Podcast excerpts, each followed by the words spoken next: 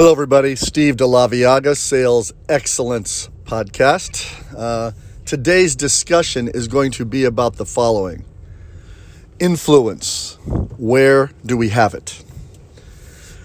As you can imagine, right now, you've had just craziness the last two or three days. Market going up 8%, down 8%, losing 2,000 points, gaining at the.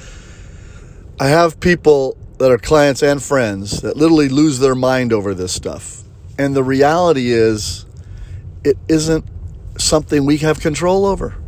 We have no influence over what happens. What we do have is the ability to respond, not react to what's occurring. And I feel like the most successful people in my life have a common theme in that they stay focused on the things they have influence over and the things that are important. And I love that about them because to me, I know that's how you get impact, how you make a difference, how you do better. So, understanding that we have no control over what is the coronavirus and also understanding that this will absolutely pass as all things do. Make sure today we try to help people around us stay calm.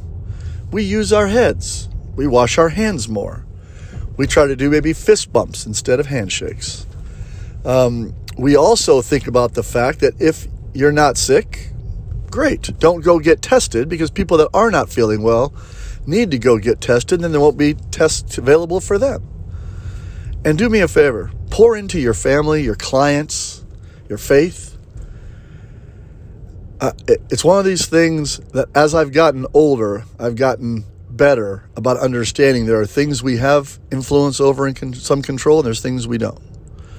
And the control piece is an illusion, it's actually just influence.